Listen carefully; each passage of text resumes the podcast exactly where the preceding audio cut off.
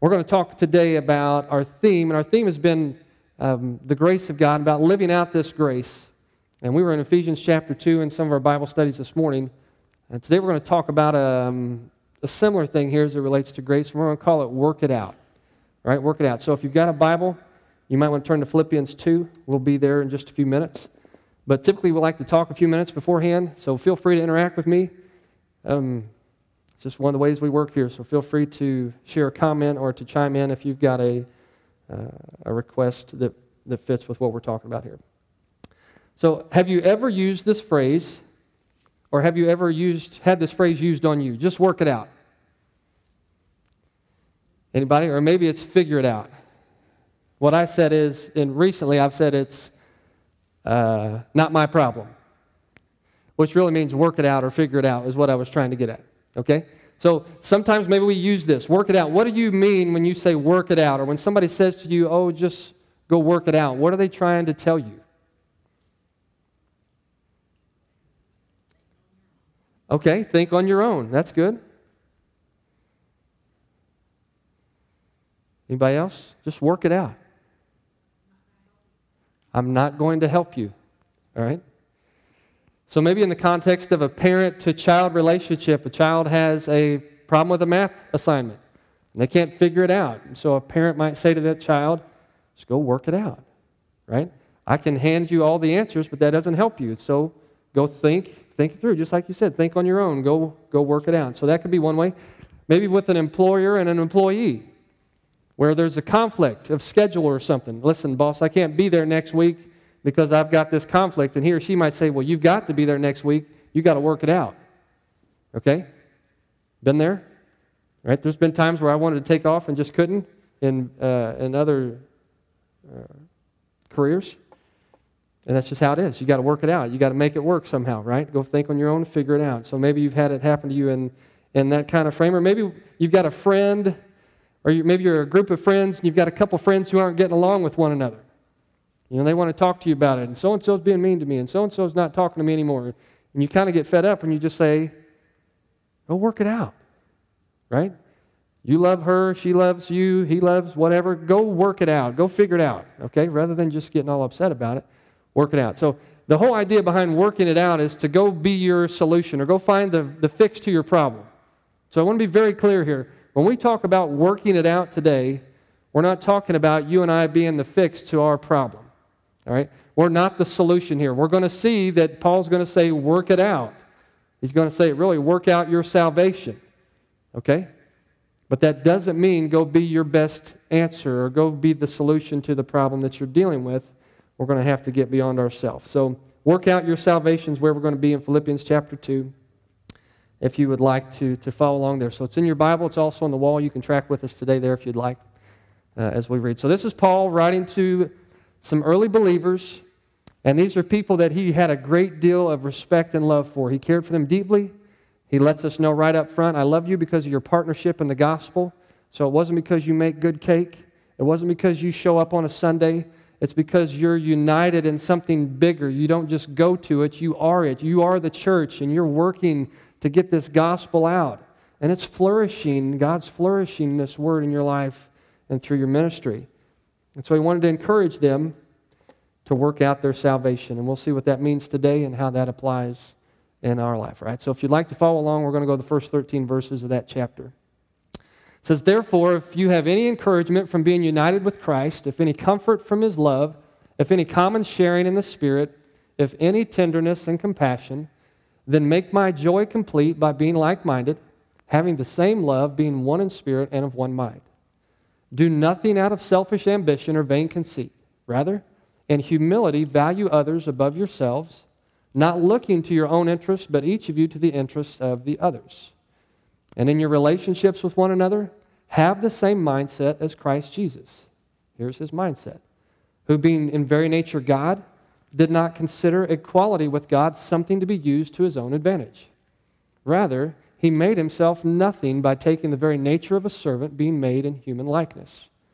And being found in appearance as a man, he humbled himself by becoming obedient to death, even death on a cross. Therefore, God exalted him to the highest place and gave him the name that is above every name, that at the name of Jesus every knee should bow in heaven and on earth and under the earth, and every tongue acknowledge that Jesus Christ is Lord to the glory of God the Father. Therefore, my dear friends, as you've always obeyed, not only in my presence, but now much more in my absence, continue to work out your salvation with fear and trembling. For it is God who works in you to will and to act in order to fulfill his good purpose. And so it is today. We're going to find our way through these 13 verses. We'll, we'll look a little bit beyond them as well. We'll backtrack a little bit as well in chapter 1, just trying to understand what it means to work out our, our salvation. So if you'd like to follow along today, uh, I was going to say on your bulletin, that will have to wait for next Sunday when we have that printed and in your hand. Uh, but you can write these in the margin of your Bible if you'd like to. You don't have to write them at all, but they're there for your help if you would, uh, if God speaks in some way and you want to keep track. All right. So number one, let's work out our salvation with a deep respect for God and a deep respect for for God's word. And so initially here, for us to be talking about working out our salvation, it means that we have been saved. Okay? It means we've been saved. Now, there are those who've written commentaries and those who write books who say what this really means is that you've got to somehow bring salvation to the table, which means God is not able to save. The song that we sang this morning then would be untrue. Christ is able to save. They would say, no, he's not, at least not in part.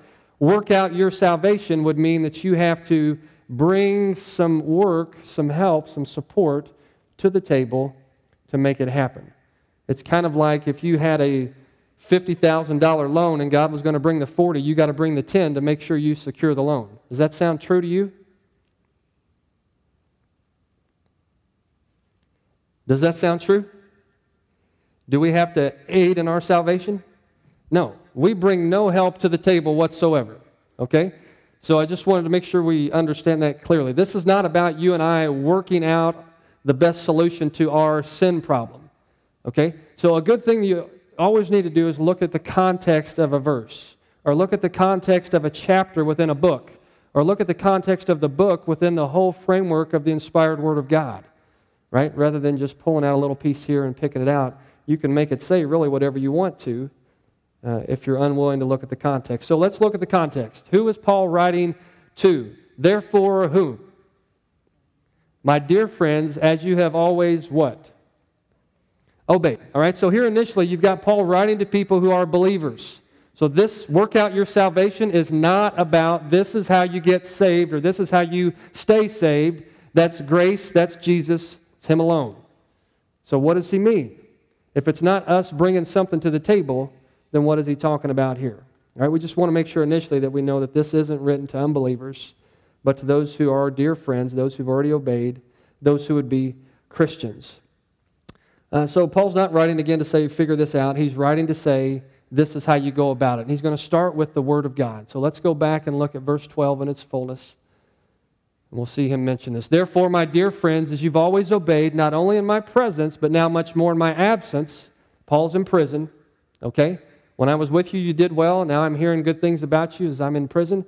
Continue to work out your salvation with fear and with, with trembling. So there are two important words here in this verse that help us understand what it means to work out our salvation. And really connects back to that first, uh, first and second line. Therefore, my dear friends, as you've always obeyed, if you remove just the little lines, we're not adding or taking away, just to understand context, have always obeyed, you could say, continue to obey with fear and trembling. It's the same thought here. Continue to do what you've been doing, working out your salvation with fear and trembling. So, what does it mean to fear and to tremble? When the Bible speaks of fear, it speaks of having a deep respect, a deep reverence for, a deep awe of God. So it's I have this high regard for who God is.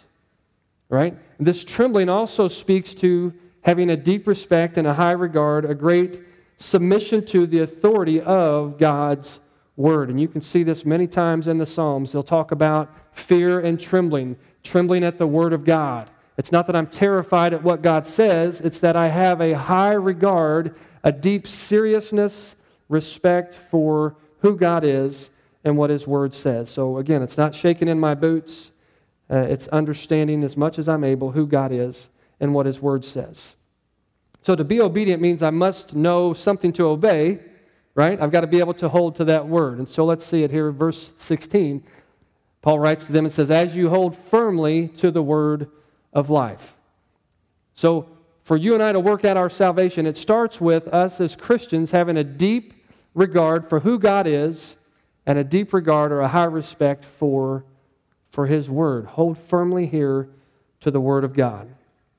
So, people that tend to not respect a person tend to not listen to what that person is saying. Do you agree with that? Build a wall you cannot come into our country. See where we're going? People don't respect a man, and so they don't care what his word is. Right? So where there's no respect or regard for who God is, you won't care what his word says. I don't believe there's a God, but I'm going to live by his word. That just doesn't make sense. And sometimes we get this backwards. Have you ever found something, you read something, you said, man, that was really good, and then you found out who said it, and you're like, oh, I don't want to listen to that at all. Because you don't trust that person. You don't value what they say, and yet that seemed right. And sometimes we live that way even as Christians, right? I didn't know that was in the Bible.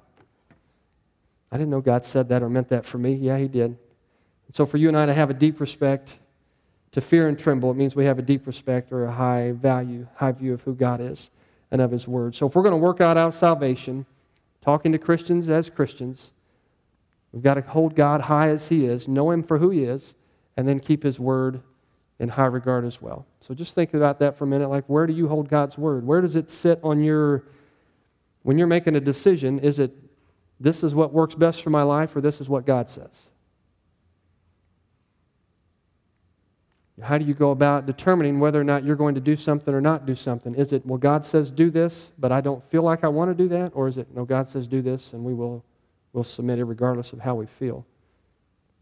Paul was writing initially to say, hey, if you got to work out your salvation, we do, do so with fear and trembling, high regard for God, deep respect for his word. All right, secondly, here then, we're going to work out our salvation as God is going to do some working in us. This is one of the beautiful things of God's Spirit, how He works, how He lives, how He makes His way kind of renovating within us. And so Paul's writing here, and he's not going to tell them, work out your salvation. Doesn't mean go get the job done yourself. It's not save yourself, nor is it change yourself. It's not modify your behavior. Okay? Christianity, following Jesus, is not a DIY project. Hear me very well. You cannot do it yourself. You cannot change you. You cannot make your heart desire what your heart doesn't desire. I can't change me, right?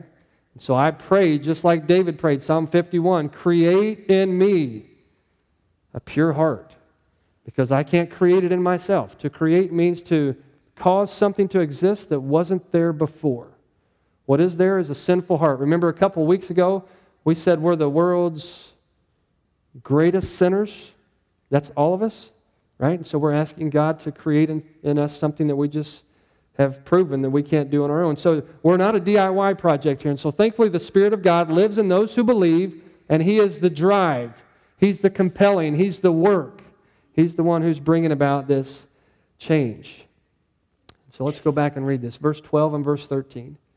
The end of verse 12 says, Continue to work out your salvation with fear and trembling. Work it out, for it is God who works in you to will and to act in order to fulfill his good purpose. So, here again, when you look at something within its context, verse 12, somebody could say, Work out your salvation. Verse 13 says, It's God who's doing the work. All right? And so we're this participator in the work that God is doing within. And so God's going to be the, the influencer of your desires. God's going to be the energy behind your heart, the one who turns you to love Him with all that you've got. He's going to be the one that shapes and renews your mind, right? If I could renew myself, the scripture wouldn't call me to come to the Word of God to be renewed. I wouldn't need God. I wouldn't need His Word. I would just need to change me. I can't change me. And so I need this agent, this spirit within me, being the worker, to change my will, to cause me to want to act in a way that will fulfill God's good purposes. And, and both of these are necessary. And I want to try to put this in a word picture if we can. So instead of talking about working out our salvation spiritual, let's talk about we're going to work out our legs physical. Okay? Y'all ready? Jumping jacks. Do some lunges today. All right? The point here we're going to try to get to is understanding how this works with will and with our, our ability. At least these two things are necessary. So let's say that I have the desire to go work out my legs, but my legs are broke. Can I go work out my legs? No, I've got the desire, I just don't have the ability. Now let's say the opposite were true. I've got healthy legs, I just have no desire. Am I going to go work out my legs? No, because I don't care to, right? You go do what you want. I'm, I'm going to sit and eat and watch this ball game tonight. I don't care, right? Sometimes we act that way and we live that way. So where there's no desire, I'm not going to act on where I have power. Now, where there is desire and the ability, there is the potential for there to be healthy legs, right? But just because the desire is there and the ability is there doesn't mean my legs get healthy. What do I have to do? I've got to be intentional and act on the desire that I have with the ability that I have. Okay? So, what you will not find here in this text is that randomly, you know, Christians just all of a sudden start getting up out of their pews and walking around. I don't know why I'm here. Just kind of randomly, you need $5. I don't know why I'm giving you $5. Here you go. I guess I'm just taking over. The Spirit has taken me over. He's given me the ability and the power, changed my will, and it's just against me totally. No. He might give me the ability and He might change my will, but you and I still have to be intentional in acting on that desire and using the ability. That makes sense? So at least those two things are necessary. And God's doing the work here. God's going to change the will, God's going to drive the act. But you and I are accountable to act upon the changed will, to go out and do what it is that He is empowering us through His Spirit to do. So to fulfill God's good purposes means we've got a part to play. I can't just say I've got the desire and I, I know the Spirit's in me and I've got the power. I'm going to go home and sit on my La-Z-Boy and fulfill God's purpose for the rest of my life. No, you're not. You and I have got to go act on the changed will to go out and do what we've been empowered to do. And notice here what we're empowered to do to act in order to fulfill what? His good purpose. So God's not backing you. God's goal is not for you to go out and get the best of you. God's got a purpose in this world that He's going to accomplish, and He will use you and I. But He's not backing my desire and my ability to go do what I want to do that's apart from His good purpose. That would be foolish, right? That would be contrary to his nature. I don't want you doing that, but here's the will and the ability to do so. No. He says here, I will work in you to will and to act in order to fulfill my, his good purpose, not my good purpose. So I have a part to play, right? Work out your salvation. Continue to obey. The example is a man named Jesus, right? All this fits within the context of verse 5. Let this attitude be in you, which was also in Jesus. What was the attitude that was in Jesus that needs to be in us? It's an attitude of humility, of submission, of obedience to the word of the Father. Jesus did not consider equality with God something to be grasped, so he humbled himself by taking on flesh and became obedient to, to death, even the death of the cross, right? So that is what we're talking about here. Work out your salvation. Our salvation is not about dying on a cross, but there is a mission that we get to accomplish. We have a role to play. So for you and I to work out our salvation, it means God's going to work in us, but what works in must be worked out. And there can be everything right working in, but it never comes out. But for it ever to come out, it's got to be working in. All right? God works in us to will and also to act. And we're going to just stay there, it looks like. All right, then let's go three here. All right, thinking about working out our salvation. All of this is within the context of relationships. Okay? So when you look at chapter 2, even chapter 1, you'll see that everything that Paul's writing about here, it's with the interest of others in mind. So when we talk about work out your salvation, it means work it out in the interest of others. Right? Thinking about other people here. So within this chapter, and we're not going to read all these verses, but you can kind of track, if your Bible's open here, these aren't on the wall, but they're definitely in your Bible. Some things that Paul's saying here about how we do this, working out our salvation in context with other people. Okay? God never asks us just to go love a building, right? Or go love grass. Just go love grass. Man, I just love grass. I created grass and God created grass, and so I'm just going to lay on grass my whole life and love grass. No. I mean, take care of stuff, honor what God's created, but God's greatest creation is people. Right? I've created all this stuff and it's good, but I created people and it's very good. And when I, he created Adam, he said, Adam, you're here with all these animals. Have you ever been out around animals? You guys got animals? I know some of you do. I like to go sit out in a tree sometimes, just out in the middle of nowhere, and watch animals. And that's really about all I ever get done. I'm an animal watcher. I'm a leaf faller watcher and an animal watcher, and typically not the animal I'm looking for. But just sitting there and you see squirrels or you see possums or turkeys or skunks or birds, and it's just cool, right? But you know that we're not part of the same family. Like I'm missing something here, okay? I mean, it's neat and I like being out here, but there's something better. When God looked at Adam, Adam's in the middle of this woods, um, whatever he was in the middle of, with all these animals. And God says, in the midst of all that, it's not good for you to be alone. Right? It's not good for you to be alone. So God creates another person to teach us that we've been created to live within the context of relationship with other people. Not in isolation or not just in caring for other created things, but within the context of relationships. And so we want to work out our salvation with the interest of others. The glory of God always supreme, but the interest of others close in mind. And so here's some things. I'm going to start in verse 2.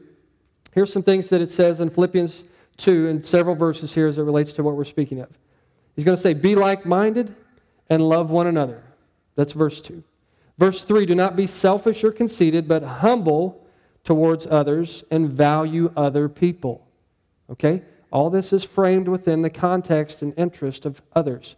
Verse 4 Don't just look after yourself, but look after others. Verse 5 Have this attitude in you that Jesus had toward others. Right? Verse 14 Do not complain or argue with others. And verse 15 tells us we're going to shine like stars in a universe around others. Right? So it's within the framework of this other way of thinking that he talks to these Philippians about working out their salvation. So salvation is not just a work that's done in you. Are you saved? I'm not trying to bring that into question. I'm just asking you. You know better than I do. Are you saved? You know your heart in these things. All right? So salvation is a wonderful thing. It's one of the greatest things that we could ever experience on this planet, right? But that's just the beginning. That's the start of a process of change. That's the start, initiation of a relationship with God that will last this believer for his or her eternity. So it's not just about a moment. It's not just something that's personal. It's not just something that's to be in isolation, but it's something that's to bear weight on how I think about how I'm going to live you know, February 5th, 2017. I'm going to live today in the interest of other people. And as we go from this place in just a few minutes, I'm going to walk from here thinking intentionally about how can I show value to other people.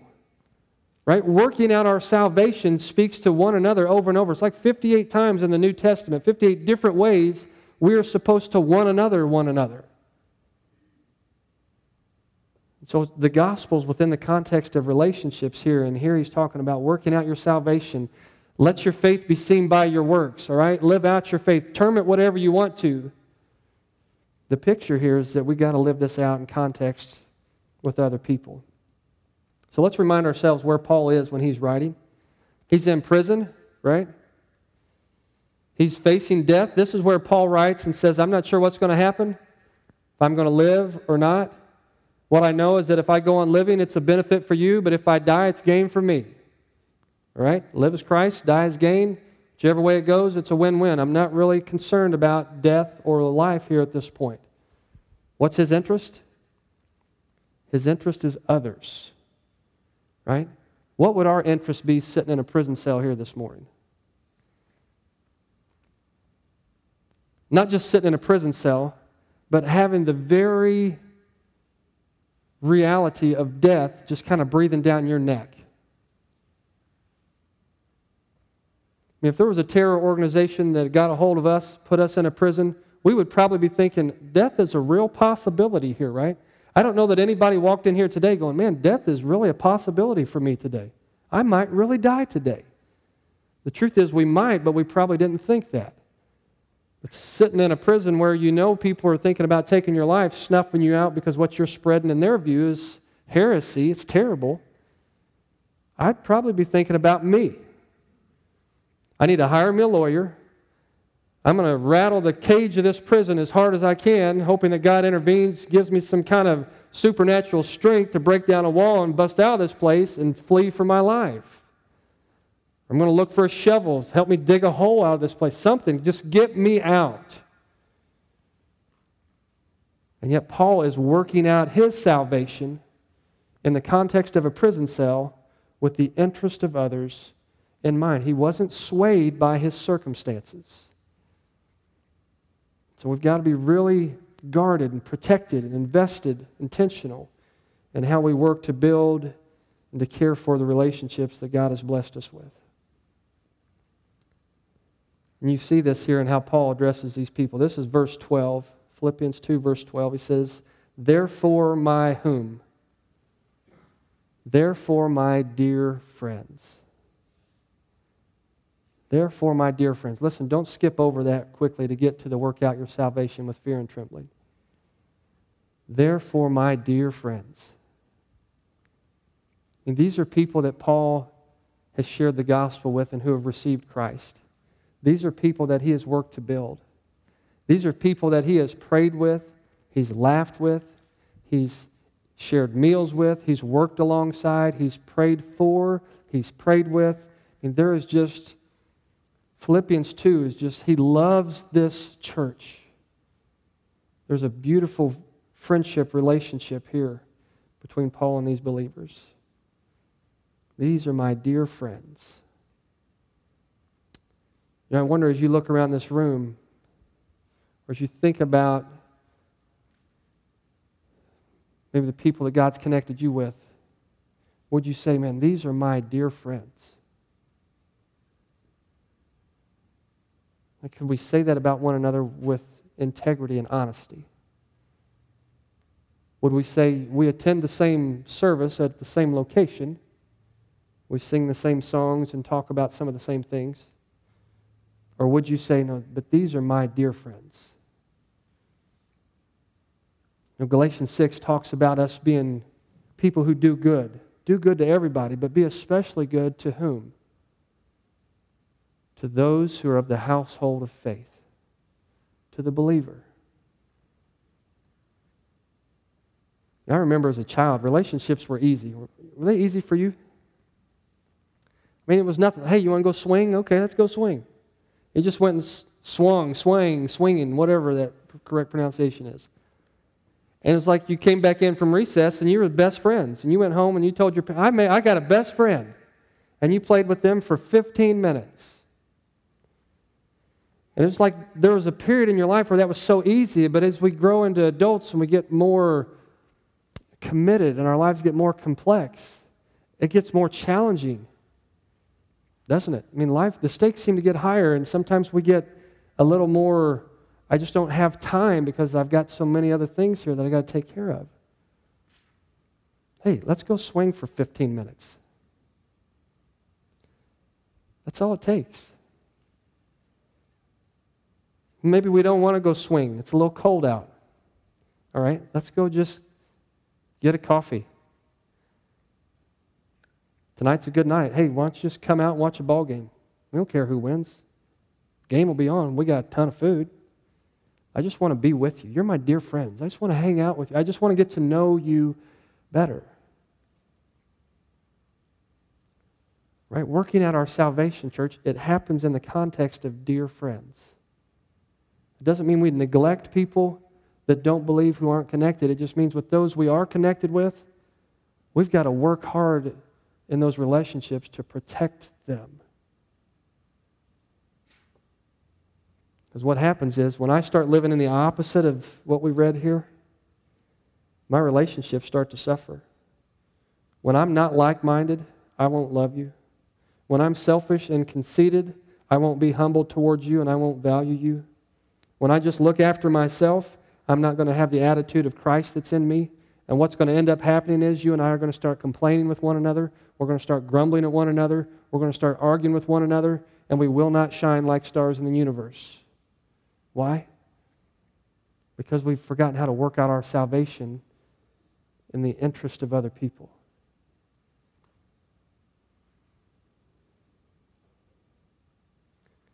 Relationships are hard, messy, struggle, difficult, but they're so worth it. We've been created to live within them. There's great value and benefit to not only us personally and us collectively here, but to this world. Paul says, You shine like stars, man, when you're united as one. So we've got to do everything we possibly can to protect, value, to invest to be intentional in the relationships that we share. So he's going to say, work it out. Work it out. Work it out doesn't mean go fix your problem. It doesn't mean be your own solution. You're not your best DIY. The goal here is to have a high regard for who God is, have a deep respect for His Word, which means I'm submitting to that. It means that I'm going to value other people and I'm going to put their interests above my own, and I'm going to be intentional in developing dear friends, acknowledging those that God has connected us with. I'm going to trust that the work that's going on within me is the work of His Spirit. And I'm going to ask Him to create in me what's not in me, change my heart, then strengthen me with the ability to go fulfill what it is you're asking me to do so I can function in my role. Work it out. Work out your salvation. And do so with fear and trembling. I just wonder how well you're working out this morning. Now, January tends to be the workout month, right? Then it all goes downhill after that. This is when the YMCA and Club Fitness and everybody really starts cashing in. Are you working out your salvation? am I working out my salvation according to the context of this scripture? If not, I want to challenge you today. Prayerfully consider what does this look like for me to work this out? Maybe it means I'm not holding God as high as I should. Maybe it means I'm trying to be my own best answer. I'm trying to change me rather than asking God to change me. It took me a while to figure that out. Us pens tend to be hard headed people. But when God broke that through and helped me understand you can't change you, what a great day. Just to lean, rest, not have to present myself. Here I am, God changed. You can't change you. Let me change you. Let me change your heart and desires. Let me be your push, your ability. And then go. Go work it out in the context of relationship with other people. Maybe for you today, it's just, I'm going to take this week and I'm going to be intentional in one relationship. I'm going to do something that I've not done for somebody to show them they're a dear friend or to try to create a dear friend to show that there's value here. It won't just happen. Right?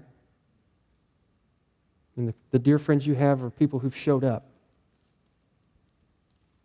when you were at your worst, when nobody should have showed up. They showed up and said, Yeah, you are a wreck, but I love you anyway. They're the people who showed up when you were broken by life, tragedy happened. I wasn't expecting this, and they're there. It's hard some days to get there. It takes time to be intentional to get there. And maybe your response today is, Lord, I'm going to get there. I'm going to be intentional with one person, one thing this week. Lord, prod my heart. Show me to someone who needs a friend or needs me in their life to help encourage or build them. And then go work it out.